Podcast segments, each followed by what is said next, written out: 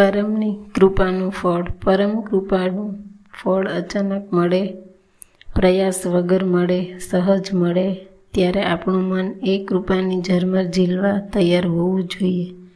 આપણી ચેતના ખુદ ખુદ પાત્ર બનવી જોઈએ. ઈંડાના બંધ કોચલામાં ગૂંચડું વાળીને સૂતેલી, સૂતેલો જીવ એક ખાસ પડે સળવડી કોચલું તોડીને બહાર આવે ત્યારે કોઈ અદૃશ્ય કૃપાને વંદન કરવા આપણું મન ઝટપટ રાજી થતું નથી. રસ્તે જતાં કોઈ બેભાન અવસ્થામાં પડેલ વ્યક્તિને તેના ઘર સુધી પહોંચાડી પાણી પીવા પણ ન રોકનાર માણસની કૃપાને કોણ યાદ રાખે છે? ફૂલ આપણા ક્યારામાં ઉગે એટલે આપણે તેના માલિક છીએ. એ ખરું પણ એ ફૂલ જેના થકી ઉગ્યું એને સર્જનહારની કૃપાનું શું? આપણા શરીરના ચાલીસ હજાર કોષો ફક્ત એક મહિના, મિનિટમાં નાશ પામીને ખરી પડે છે. લગભગ ચાલીસ દિવસમાં આખા શરીરની ચામડી નવી આવી જાય છે. હૃદયની અંદરના કોષ રક્તકર્ણ સ્વાદુપિંડ, મગજના ન્યુરોન્સ નિરંતર નવા બનતા રહે છે. ભર ઊંઘમય શરીરના અંગોનું સંચાલન કોણ કરે છે? જીવનને ધબકતા રાખતી સર્જનારની કૃપા ઉપર આપણું ધ્યાન જાય તેટલો સમય આપણી પાસે નથી.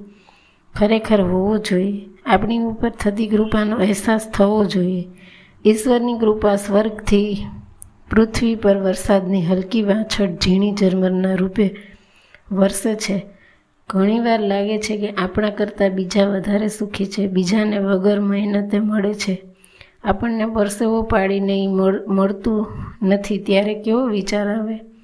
ત્યારે વિચારવું કે એ પરીક્ષા કરતો હોય તો આપણે પ્રતીક્ષા કરવી જોઈએ. મનુષ્ય જે બાબતને મનમાં ધારતો પણ નથી, એવી બાબતમાં પણ પરમાત્મા મેળવી આપે છે. તે દરેક જીવને પોતાની આગવી રીતે માવજત આપી જીવંત રાખે છે. જેવું છે તેવું છે, જેમ છે તેમ સ્વીકારી લેવામાં મજા છે. પ્રતીક્ષા કરવી, શ્રદ્ધા રાખવી, વિશ્વાસ રાખવો, એની કૃપાનો અનુભવ થશે થશે જ.